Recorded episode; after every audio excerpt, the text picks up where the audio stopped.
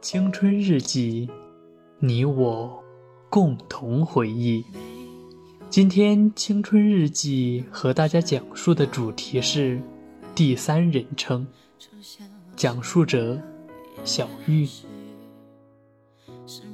真正决定放下的那天，风格外的温柔。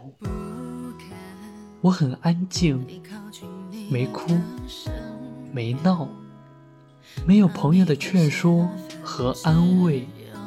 而是独自一人关掉手机，静坐在窗边，看着窗外来往的行人和车辆，把我们的曾经回想一遍，然后抿嘴一笑。其实也不过如此。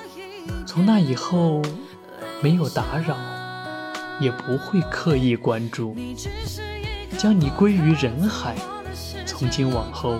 给自己一次机会，只管用尽全力去爱那个最初的自己，无需去管他人是非。